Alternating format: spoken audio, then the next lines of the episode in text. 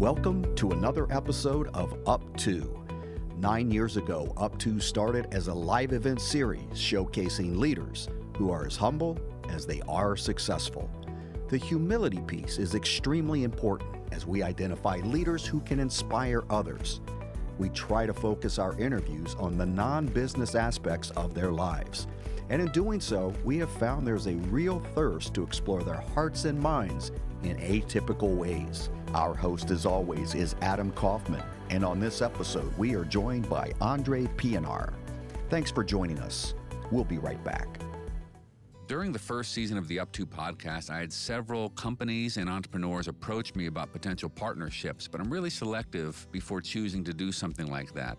One choice we did make happily is to partner with Vivid Front, a full service digital marketing and website design agency based in Cleveland that works with both local and national brands. They've built their entire client base on referrals, and they've won a lot of awards, including the 2019 Inc. magazine Top 5,000 Fastest Growing Companies, North Coast's Top Places to Work, and several others. They're known for their talent, they're known for their creativity, they're known for their culture, a firm I liked before we agreed to partner together for the show. Check out vividfront.com or you can email me and I'll introduce you to their dynamic leader, Andrew Spott. Welcome back. You are listening to the Up To podcast with host Adam Kaufman. Today's guest is Andre Pienaar. Our guest today is the chief executive and the founder of C5, a specialist venture capital firm that invests in cybersecurity, space, and nuclear energy with offices in Washington, D.C., London, and Luxembourg. He serves on the boards of IronNet Cybersecurity, listed on the New York Stock Exchange, BlueVoyant here in the U.S., Reduxio and Penelope in Israel, and the Haven Group in Luxembourg, as well as the ITC Secure in London. A lot going on there.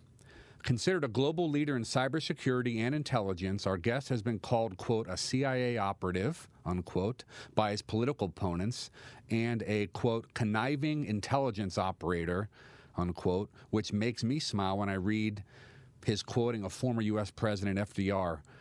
Our guest said, Don't judge me by my friends, judge me by my enemies. I love that. As the leader of C5, he has been able to attract quite an accomplished group of stars to join his team, including the longtime president of Blue Origin, Jeff Bezos' space company, and even a former chairman of the Joint Chiefs of Staff. He really must be doing something well to attract those types of rock stars.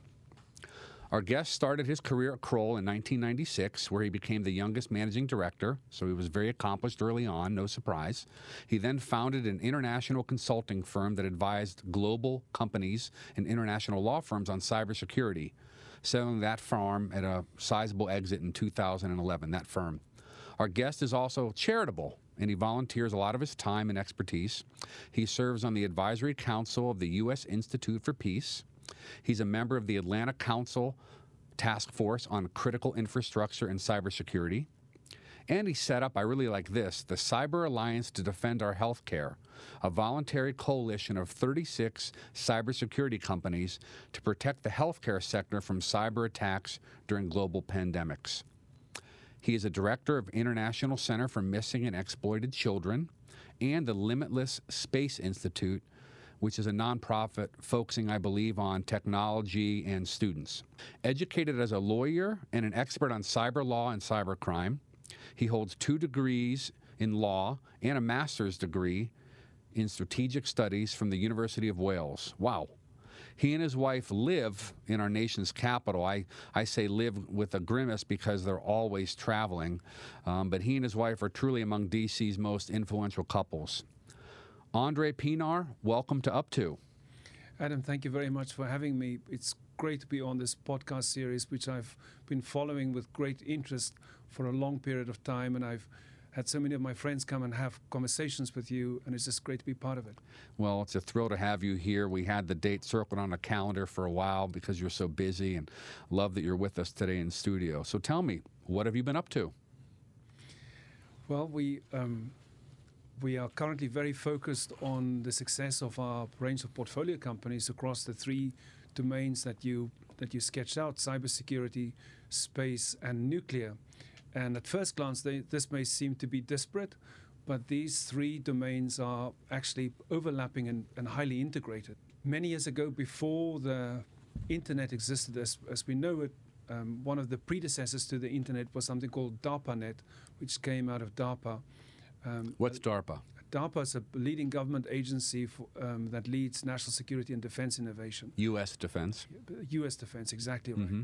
I, I, clarify because you're such an international person. So DARPA is a United States yeah, Defense Department D- program. Um, is, is probably the leading defense and security innovation organization in the world. And DARPA created the predecessor to the internet, which was called DARPANET.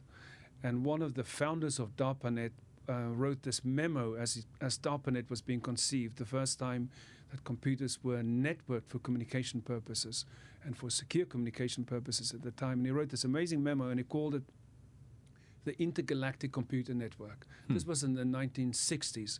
And he had slightly had his tongue in the cheek when he called it the Intergalactic Computer Network.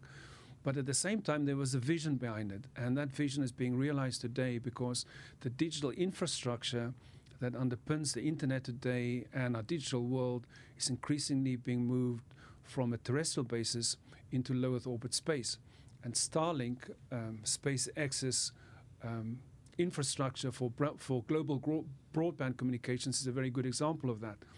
But long before Starlink, the US government, in one of its great acts of um, altruism at the end of the last century, created GPS and made that um, globally available to everyone mm-hmm. to enable humans for the first time in human, human civilization, every one of us to have access to accurate time, accurate location, and accurate navigation. It's hard to imagine how we all existed and survived or picked somebody up from the airport without or GPS found, and smartphones. Or, or, found a way in our car right. and. Um, and, um, and, and, and being able to navigate safely to our location and knowing precisely when we arrive and and and and knowing that we're going to have a safe safe journey and arrive at the right place. And so so much of of daily life today is completely dependent on the infrastructure that we have in space. And this infrastructure, of course, has to be secured. And the only way to do that is through cybersecurity. So mm-hmm. increasingly, cybersecurity applications are either space-based or terrestrial cybersecurity applications have to take into consideration um, new infrastructure that gets launched into space and then of course at the same time we've got to ener- energize we've got to provide energy for this infrastructure. Takes power yeah. And in space there are only two sources of energy. F- fortunately both of them are, are, fossil free solar energy and nuclear. And so the three domains that we invest in are very closely integrated. And as we as we develop the the space terrestrial economy further um, they will become even more closely integrated. So okay. what may seem like three very disparate investment strategies is actually an investment into one domain, and that aligns with C5's mission, which is to help secure the future. You described the uh, connectedness of those three aspects of your investment thesis well uh, energy, uh, cybersecurity, space. What is C5 exactly? I, I tell people it's, tell me if I'm wrong, it's where government and commerce intersect in private capital, but obviously you could describe it much better than me. Well, our, our, bread and butter is venture capital, or as we sometimes like to call it, mission capital. Because, mission capital. Because we are investing, we are investing behind the innovation of of core and and key missions uh, in the national security space, and um, increasingly, national security permeates every aspect of life. Um, everything is interlinked and um, to have an effective national security in the US and in the United Kingdom and, and across our allies, we need very strong public private partnerships. And we need government and the private sector to work very closely together on the key issues and the key challenges of national security. Mm-hmm. And that's the intersection in which C5 invest and that our portfolio companies work in. And you, um, in the very generous and kind in- introduction you gave me, um, cited one of those key areas infrastructure security and energy infrastructure security. And that's a very good example where you need government and the private sector to work very closely together to make sure that our mm-hmm. energy infrastructure is secure and that our nation is, is secure in knowing that it's got access to to energy and, and power for, for our business and our economy, particularly as we grow and um, and scale the economy globally. How do you attract such stellar members of your team? It's particularly noteworthy when you have the chairman of the Joint Chiefs of Staff or convincing someone who's been the leader of Blue Origin to join your team. There, with all due respect, there's lots of private equity and venture firms, but I mean, there's something special going on at C5 for people like that to join you. What's what's your secret? Adam, I think it's because we are mission capitalists. I think um, high quality leaders um, are attracted by the mission and believe in the mission. And many people who served in government want to continue the mission um, after they've stepped down from their government work and their leadership role in government. And um, today, that's possible because of the public private partnerships that we are building around national security. And then venture capital, mission capital. Um, I really like that phrase, mission capital. I just wrote that down. Excuse me. I'm going to use I, that. I'm, I'm, glad you like that phrase. Oh, yeah. Um, I've never heard it before. One of the people I read very, very, um, very regularly is General Hal Moore, who commanded the first battle in, in Vietnam. Um, there's a wonderful film about him, Once We Were Soldiers and Young, in which Hal Moore gets played by, by Mel Gibson. Mm-hmm. But he was um, he was one of one of the great American um, battlefield commanders. And Hal Moore says, uh, "Leaders help to create the future." And in Mission Capital, we help to create the future. And we take the initiative to create the future that our nations deserve and that our nations need and want um, we create the initiative to help secure the future. Mm-hmm. And that's why we are able to attract world class leaders to work with us. Um, it's because of the mission, because of our sense of purpose, and because of our resilience. And as you quite rightly say, we're a small venture capital firm. I didn't say you were small. I'm saying how impressive you are. yeah, but we are we are comparatively small when it comes to assets under management. Uh, we're a new kid on the block. Um, but it's really our strong sense of mission and purpose that have attracted world class leaders to work with us. This is the humble part of you coming out here because, in addition to the mission, I think it's probably you as well attracting these types of people. You mentioned Hal Moore. Are there other leaders that you try to learn from, whether it's people you've worked with or like Hal Moore people you've read about? Uh, how have you developed your own leadership style?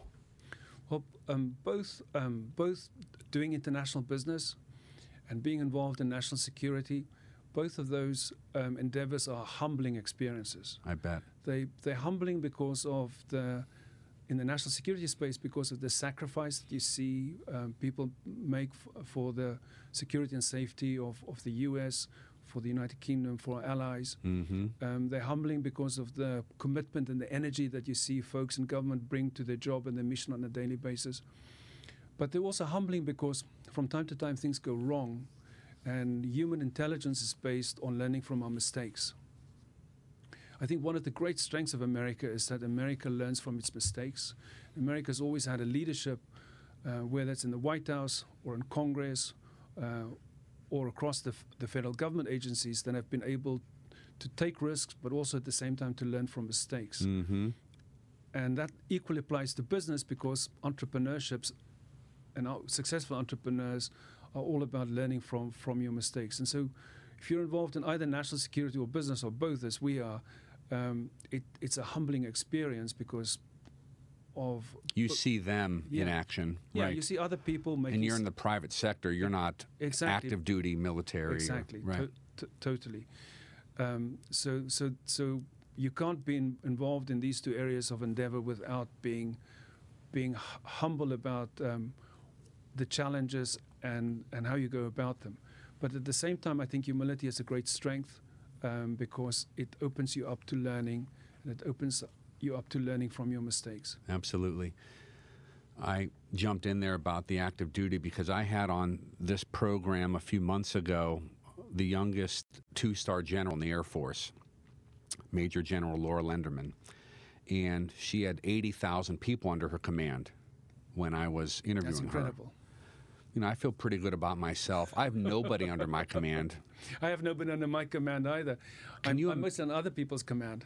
so it was so humbling, like you just said, to see how she, in her words, leads through love, even though they got the chain of command and those people have to do whatever That's she very says. unusual to hear a, a, a military officer speak about leading through love. Leading That's- through love. It was so. But I can see that because I think so many um, officers care about their people and care about the families that they serve with, and um, I can see that in leaders like um, um, General Mattis, who's so dedicated to. Um, to Gold Star families and to the Mhm. care of Gold Star families, and have such a deep sense of the sacrifice that Gold Star families have made.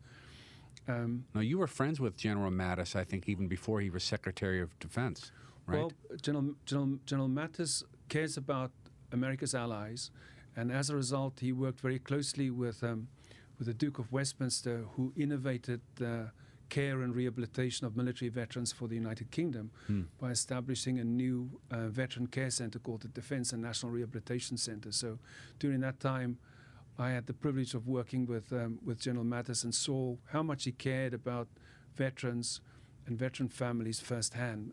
And to your point, Adam, I think one of the most rewarding things about my career has been the opportunity to work with great leaders like that, whether it's General Mattis or the Duke of Westminster, or earlier in my career with, with Nelson Mandela, seeing um, really transformative leaders in action mm-hmm. um, who have made enormous personal sacrifice for the leadership. In the case of Mandela, spending more than t- 27 years in, in, in prison and Hmm. detention. Um, and yet, despite those sacrifices and those challenges, working to bring about positive change, I think, is one of the most uplifting and rewarding things in my career and and I think in life in general. And I think we're at a time in the world where we need more leaders who are working for positive change, Mm-hmm. who are working towards moving our countries and our, our nations and our, our communities forward. And everyone has the ability to be a leader. I think you can practice leadership at all levels. That's interesting. Let me interrupt. So you think leadership can be learned? Everyone can be a leader, you just said. I don't hear that too often. I maybe would have thought that leaders have these innate skills or character traits that they're born with, but you think that could actually be taught or, or a learned skill? Well, some, as you as you rightly say, some people are naturally naturally exceptional leaders. They just have leadership talents that they develop, um, that they can develop and build on, um, and they just have a natural flair for it. But at its core, leadership is influence, and all of us have influence around um, on the people around Some us. group of stakeholders, yeah. All of us have influence, whether it's in our family or with our loved ones, with our friends, on our street, in our community, in our Mhm, building. mhm. All of us have some measure of influence. And the question is can we bring our influence to bear for good and to bring about positive change and to build up others um, and, and, um, and, and practice positive leadership on a daily basis and, and take ownership of that opportunity to be a Mhm. leader. And so I Accountability. yeah, so I believe all of us are leaders, and in C5 we talk about leadership at all levels. Um, whether you're an analyst, whether you're, whether you're an executive assistant, whether you work in our finance team, whether you're an investment professional, whether you represent us on a board, you're a leader, Mm-hmm. and um, and it's very important that we use our influence uh, for good and for positive change. Let's go backwards a little bit. You mentioned the Duke of Westminster a minute ago, and you are truly, you wouldn't say this, but you're uh, an, I'll say, a national expert, maybe even a global expert on intelligence more broadly, and then specifically um, cyber intelligence now. What, what, what led to that expertise? Was it your time working in the UK? How did you develop this expertise and information, and, and why do some call you a rogue CIA operative? Yeah, well, so, so uh, um, just for the record, I, I'm, I'm not representing the CIA. Um, the CIA is a great institution and a great force for good in the world, and I've had the privilege of um, of, of knowing um, some highly accomplished CIA officers. But myself, I've never had an affiliation with yeah. I, know. I know you don't. It was just a funny. Somebody wrote about that with you. I'm sure you saw it recently yeah, regarding so, South so Africa. one of the things I did in my career was to um, to help investigate um, uh, grand corruption, and this came about because of my role in Kroll Associates. Uh, when I was a, a young uh, managing director in Kroll Associates, um, I had the most extraordinary assignment. Um, Nelson Mandela, just after he got elected as South Africa's first democratically elected president, asked me to um, to help prepare the the new democracy in South Africa to deal with organized crime and corruption. And as a result of that, we established uh, a new standalone law enforcement unit, which was called the Scorpions, um, or formally, more formally, the Directorate of Special Operations. And we had tremendous support from both the US and the UK governments for this initiative as part of their support for democratic um, South Africa. And so, one of the things that the Scorpions did was they investigated um, some very tough corruption cases. And if you investigate corruption on a on a on a national and an international scale, as the Scorpions did, you always have people coming after you and um, throwing all kinds of mud against uh, mm-hmm. uh, corruption investigators. And in that context, some people labeled me as a CIA operative. But the truth of it was, we were just going after. Um, we were just going after putting some, some sunshine. We were just going after some really bad guys who were yeah. doing bad things to good people. Yeah. Um, and I have tremendous um, admiration and respect for for law enforcement agencies, law enforcement officials who are investigating corruption. Here in the U.S., um, at all levels, um, the, the, the FBI, the Drug Enforcement Agency, um, state and local law enforcement play a crucial role in combating organized crime mm-hmm. and, and make tremendous sacrifices in combating organized crime. Um, and in, uh, during the course of my professional career, we've really seen organized crime scale and grow, mm. in part because we have more dysfunctionality and challenge in the international community. So a lot of law enforcement cooperation that we took for granted some years ago don't happen as easily today as it did. And secondly, the international narcotics trade have really financed the growth of organized crime. Hmm. And so today, as the as the DEA administrator recently said, uh, we have um, Mexican crime cartels who are bringing um, um, fake medicine, f- fake pills into the US, laced with fentanyl that they source out of China. Mm. And that's really at a kind of a national security threat level. So I've got enormous admiration for the very brave law enforcement officers who are helping to keep our countries, our nations, our communities safe by combating organized crime. And there's a heavy toll there's a heavy price to pay for that kind of work. It takes a toll on you personally, mm. mentally. We often talk about um, combat stress. That's another level of stress that our law enforcement officers have to suffer, very similar to PTSD. It takes a toll on their families. And of course, how about you? How has reputationally, it? it can also take a toll on you because folks come, bad guys come after you with all sorts of allegations, and sometimes, sometimes with the best law firms, sometimes with the best PR people, and sometimes even with other investigators. How about with you? How have you dealt with the inevitable stress pursuing those things over the years? Do you think you've dealt with it well? Or you mentioned we all learn from mistakes. How have you dealt with the inevitable stress? Well, I've, I've always had the privilege of working with, with good people, and if you're part of a community of really great people, um, that is a, that that is one of the best forms of support. So when we put together the Scorpions for Nelson Mandela, I had um, I had Tom Cash, who's one of the most legendary um, drug enforcement agency officers working with us. He was the guy that arrested General Noriega in Panama. Hmm. I had Walt Mangiacotti, who led all of the FBI's investigations into Italian organized crime. I had Norb Garrett, who was the um, director of the Near East for the CIA until his retirement. Anthony Rell was one of the leading MI6 officers, one of the most experienced MI6 officers in Africa. And, and Mandela was delighted that we were able to convene professionals of this stature because he wanted the new democracy to have the benefit of the best leaders um, in law enforcement and in combating organized crime. And so, surrounding yourself with good people is a is a great way to deal with, with the stress and the challenges of this. Mm-hmm. And then I think Another very important component is are your loved ones and your family. Today, I, I have the have the benefit of of a, of a beautiful wife who loves me unconditionally mm. and who supports me in, in all my endeavors and a blessing and the love and affection of my my children and, and my and my family, and then your faith. Um, my faith is very important to me um, and motivates me and, and keeps me going. Well, thanks for sharing that. Since you brought it up, what what is your faith? Are you Catholic or what is your particular faith? Well, I'm, I'm a Christian. Christian. Uh, denomination doesn't matter that much to me. Got it. Um, but I, have been brought up in a in a Christian household, and um, I believe in in in um, in the tenets of the Christian faith. Frankly, I, I'm, and I'm with you. I don't know how people go through stress in life without faith, whatever version they have. I don't know how, without those pillars of optimism and forgiveness and otherwise, do people go through the challenges that inevitably we all face and the curves Well- in the road we have to navigate. One of the um, General Mattis always makes this point. He says, uh, as a leader, you can never gain sufficient experience to enable you to deal with all the challenges you face in your leadership. It's impossible. And so he says the only way in which a leader can expand his framework of reference for, deci- for leadership decision making is by reading. hmm And so one of my favorite authors um, and thinkers that I read is Viktor Frankl. Oh gosh, Um, a man's search for meaning. Yeah, exactly right. And um, and Viktor Frankl has developed this uh, philosophy of logotherapy, which is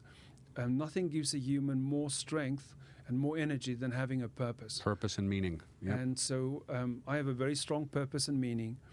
And in C5 as a business, we have very strong purpose and meaning. And that's why we call ourselves mission capitalists. Well, to bring all of this full circle, I know you because of our mutual friends, Carol and Jody. Two amazing, amazing leaders, two amazing um, uh, women, and two amazing role models. And I know Carol and Jody in a group called Path North that we're involved in, Yes, which whole purpose so about is about meaning, Yeah. bringing more meaning and authenticity to the leadership class. So we talk about Viktor Frankl quite a bit. So awesome wiring. I didn't know we shared that appreciation, you and I. That's awesome that you said that just now. I want to uh, take a more broad kind of um, moment here to ask about your focus on the United States right now. You've clearly uh, lived in other places. You're on the boards of companies in multiple countries. You've now settled in Washington, D.C., here in the U.S. Why, why America? What do you love about the United States? Well, the U.S. is um, the U.S. Um, remains a, a, a beacon of freedom, um, I think, for the whole world, and I think the the U.S. is the leader in in technology innovation globally, and so um, supporting and protecting U.S. leadership is absolutely critically important to the free world and to um, to all the democracies internationally, and of course, the United Kingdom has been a long-standing ally of the U.S. Mm-hmm. And every generation has the responsibility to renew alliances. This is something that the Duke of Westminster always emphasized to me is that you can't take alliances and a special alliance like the one between the US and the UK for granted. Every generation has to take responsibility for the stewardship of that alliance. Mm-hmm. And by supporting the US, um, I feel that I'm making my contribution to renewing and innovating and, and, and building this great alliance between two great democracies for the future. You remind me of many of my Lebanese friends who love America more even than those of us who are born in the United States. I don't know if it's because a lot of Americans take these wonderful attributes for granted that you just described or what, but I love how passionate you are about this country having um, not been born here. Are you a U.S. citizen? No, I'm not a U.S. citizen. I, I'm married to a U.S. citizen. I'm, a, I'm a British citizen. Okay. But I think if you've, in, during the course of my career, especially my early career, um, before I, um, I started in investing in venture capital, um, I've, I've worked all over the world um, and, in, and in many tough situations. Um, I've seen the Great War in Africa, in the Democratic Republic of the Congo. I've seen the conflict in the Sudan. Mm-hmm. I see the conf- I saw the conflict in Angola. I saw all of those conflicts firsthand. Um, and then I've had exposure to the machinations of some of the most authoritarian countries in the world. I think when you've had those experiences, you begin to treasure freedom For sure. and you begin to treasure democracy. And um, the, the scale and extent of freedom and democracy um, that folks have in the US um, is just unprecedented. General Mattis calls it the great experiment. Well, it's one of the greatest experiments of, um, of our recent times. And the success of this experiment is of huge importance to Mhm. everyone globally. And in addition to the freedom and liberty here in the United States, the capitalism and the free markets is another aspect of, I think, the American experience. The trend right now to kind of t- talk about the ills of capitalism, which still surprises me, but I don't know if. Well, I've, I have the in in our in our um, venture capital firm, we have the privilege of partnering with really visionary and charismatic and dynamic founders uh, of, of great businesses. Mm-hmm. And we so often see the American dream. Um, let me give you one example. Uh, Dr. Kam Ghaffarian, who's based here in Maryland, um, came to this country as a, as a young Iranian student. This was before the Iranian Revolution. Whilst he was studying in the US, the revolution took place, and he stayed behind in the US. And he funded his studies by, by parking cars in downtown Washington, D.C. and he has some very funny stories. Hmm. That's a lot of cars funding studies. yeah, he has some very funny stories about his experience doing that. but he's gone on to build some of the greatest um, and most exciting space companies um, in the US today. Companies like Intuitive Machines that will be doing the first private moon landing next year in partnership with NASA. Mm. Axiom Space um, that has an exclusive partnership with NASA to one of the gates on the, on the International Space Station that are taking the first private astronauts to live and work on the space station um, in February of next year, and that will be building the successor to the International Space Station. Wow. So here you have someone who's come to this country with nothing except a dream and a vision, and who's been enabled to succeed. And when you see real life stories like that, and you see the transformative impact of founders like that, you can't help but to believe in the American dream. I agree. That's why I love venture capital as well, something you and I have in common. I love being around the entrepreneurs and how they solve problems or identify market opportunities that I didn't even know existed, and then they just put their head down and they go for it. It's just very inspiring. You're listening to the Up To podcast. We'll be right back. I'm grateful that Calfee, Halter, and Griswold has agreed to once again partner with us. With offices in Ohio and Washington, D.C., this full service national law firm focuses on all aspects of business and the law, including corporate and finance, intellectual property, and government relations. Let me be clear I actually approach companies with whom I would like to partner. We don't just accept marketing dollars from anyone who wants to be a partner. I've been referring my CEO and entrepreneur friends to Calfee for years. I believe in them. One of their notable practice areas is in mergers and acquisitions. Recently, I introduced a successful entrepreneur in the Midwest to Calfee as a European based conglomerate wanted to buy his business. Calfee works with large corporations as well as privately held companies throughout the U.S., Canada, Europe, and Asia. So, whether it's selling your own business or the more routine needs of creating your first will or anything in between, this firm can really do it all in terms of legal needs. Once again, the firm is Calfee, Halter, and Griswold, and you can find them at calfee.com or on the Up2 Foundation website. Welcome back. You're listening to the Up To podcast. Today's guest is Andre Pienaar. Andre, your your background to me, I know it personally. It's so interesting. I've learned from one of my mentors, Doug Holladay, the, the Path North founder, that we're all born into somebody else's story. We can't really choose our parents, obviously. What type of family were you born into? Like, was it obvious you'd be this international, global expert in investing and internet security, et cetera? Or were there different paths you could have taken? You know, what type of family goals existed in your household? Well, my my my uh, my papa was a um, is a pastor at the church, Okay. um, and and my mama was an entrepreneur.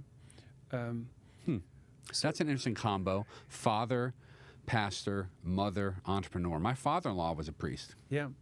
So um, the greatest blessing out of my life is I got born into a loving family, and I I've had the benefit of my parents' unconditional love and support, and I think. In love- spite of all your failures. despite of all my failures, and boy, did they have to put up with a lot. Um, but I think the love we give our children is one of the great energy forces in the world for good. And and the more we can love our children, and the more we can support our children, um, the more we raise the odds on their resilience and success in later life. And certainly, the love of my parents have been one of the most enduring forces and sources of energy and motivation in my own life. So, did the path that you took become clear early on, or did you consider other lines of work? Did you consider following in your following in your Yes, I father's. I- footsteps? I, I, considered becoming a priest, and some people may say I'm still trying to be a priest. Mhm. Um, uh, so I certainly thought about um, um, s- serving in the church, Um, Well, you don't do too many things right now, so maybe we can just add that to the portfolio of response. Couldn't you start running a church as well in DC, maybe? yeah, We need another church, Todd, don't we? Yeah. that's probably the last thing you need. No. Um, so I, I did look I did as a as a kid I thought about um, of course I studied to be, to be a lawyer and um, for a long time I wanted to be a litigation lawyer um, Hmm. but one thing sort of led to another and I think one of the most transformative things that happened to me is that at the age of 12 uh, my mama bought me a computer and um, an old Radio Shack computer on which you did still did basic programming and the basic computer language Mm-hmm. and you did those sort of funny stickman um, uh, I remember that. You and I are the same age, so I definitely remember that. programs, Yeah. and then then there was the, the Commodore that you plugged into your into your television. Commodore 64. Exactly, the Commodore 64, and so I don't know what 64 stood for. Maybe 64K. Rams or 64K, something. yeah. Yeah. So I think that was one of the transformative moments. But K what? well, uh, that was What that does was, that even mean? 64K. That was the RAM. The RAM. So okay, so I Yeah, was you right. were right. Oh, good. And then Okay. of course Atari. I, I I often speak. I often hear mums really worry about their kids playing video games. Right. And I always console them and say, listen, don't worry about this because video games is one of the best introductions for your kids Yeah. to the world of technology and innovation. Space Invaders, Space Frogger. Space Invaders, exactly, and Pac-Man, Mm. and and all those terrific games we played. But it's really through um, through um, computer games The use of computers, yeah. that, that you get more into technology and virtual reality. And so when your kid is playing video games, mama, don't worry about that. It's it augurs well for the future. It's the beginning of a great career in technology. I think you're right. One of the things you're working on right now that I absolutely love because of my own background calling on hospitals is your nonprofit to try to help hospitals fight the ransomware attacks that are going on right now. I'm not even sure if a lot of people know about this unless once in a while they read about a headline or something in a, in a newspaper. But uh, why did you start this? What compelled you to, to work on this with some of your free this time? is something that we had to launch during during the onset of COVID nineteen. Um, my my cousin is a nurse in a hospital in London, um, and she and her husband both work in this hospital, and both of them approached me to help them make their wills, to be the executive of their wills, because the National Health Service in the UK required frontline medical care workers to make their wills. mm-hmm. And at the same time, I learned that the hospital where they were working were under a cyber attack. And this really brought home to me the, the tremendous pressure our healthcare workers, our frontline healthcare workers are under, and hospitals who we totally rely on to help people during this terrible pandemic. Of course. And um, it wasn't immediately apparent where the help was going to come from for this hospital with the cyber attack that was taking place. So we volunteered to help.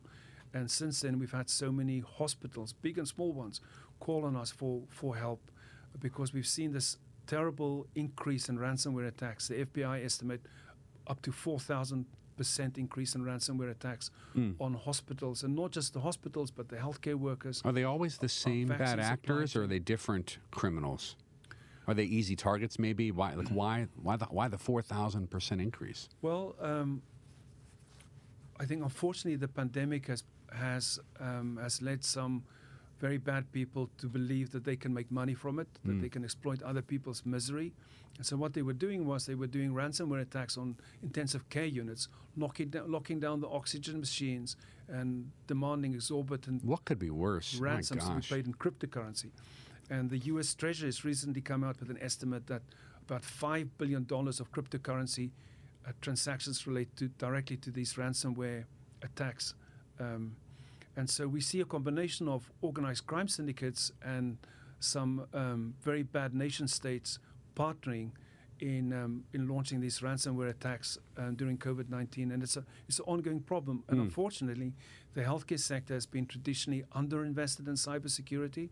Not surprising. yeah, not They got other things to worry about. Exactly, but also a hospital today is, is such a big attack surface. It's not just the IT infrastructure; it's all the healthcare workers with their own devices. It's all the medical devices Mm. that are um, in operation inside the hospital, and of course, it's the hospital's administration to admit um, patients.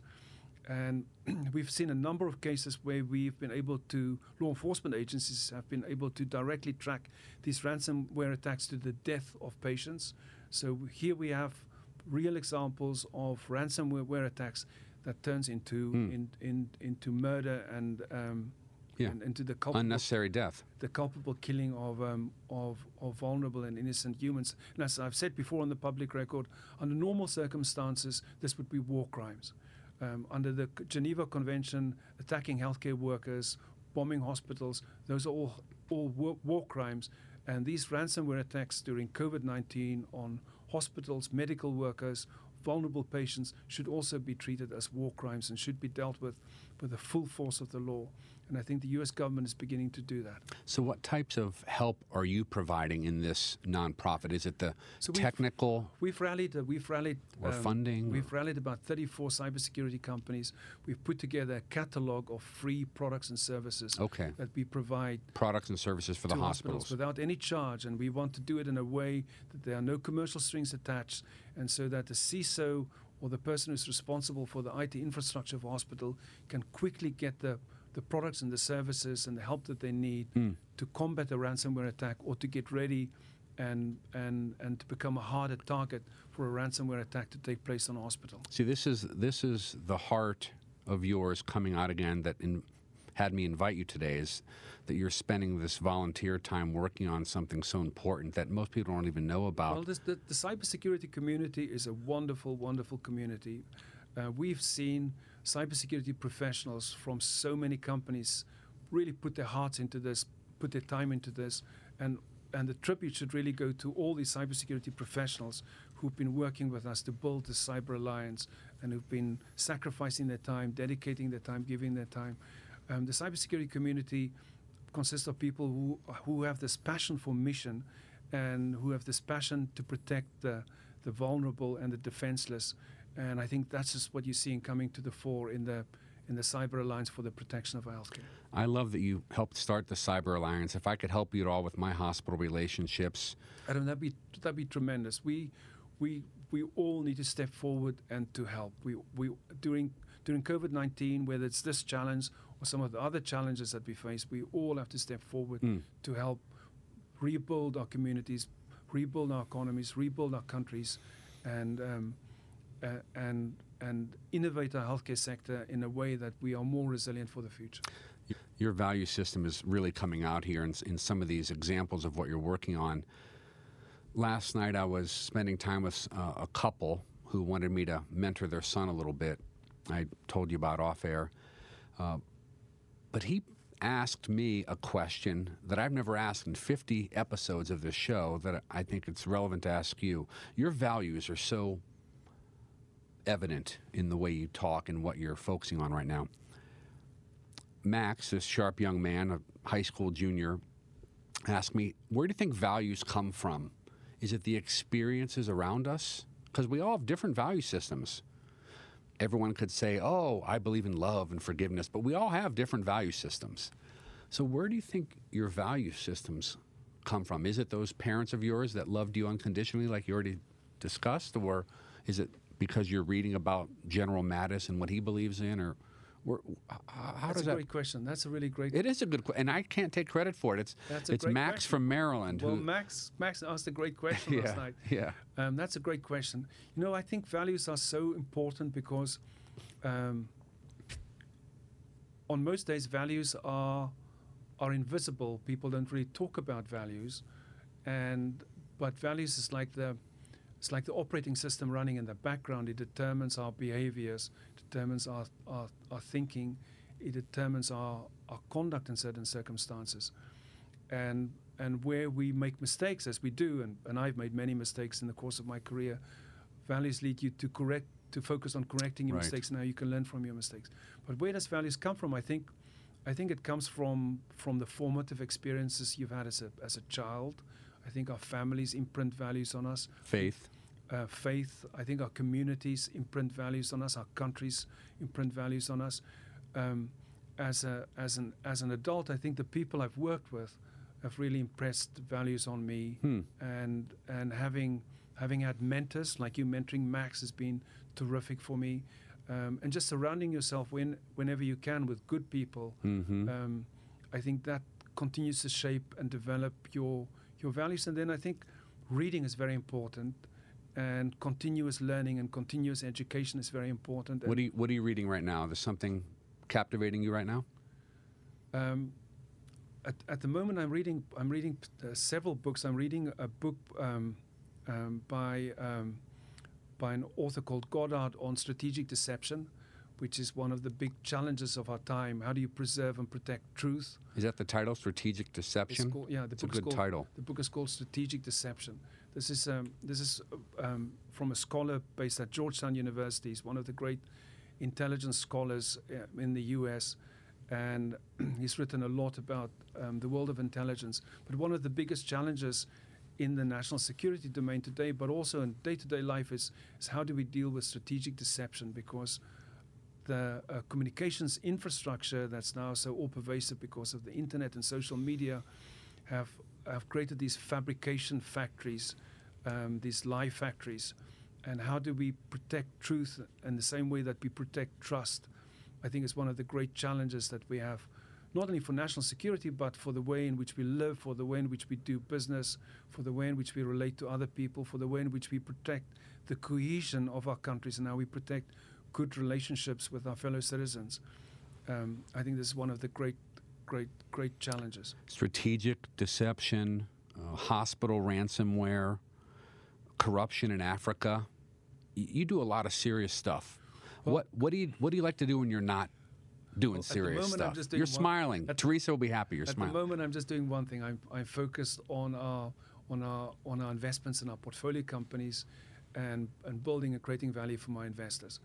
Um, um, but I've had a very broad range of experiences, which has been, which has made me um, has made, made me rich in experiences, and um, uh, and that's terrific to, to to treasure and to reflect on, and it's given me some to build upon, and that's cumulative, right? Exactly, it's cumulative and it's given me some wonderful leadership role models um, to shape and influence my thinking.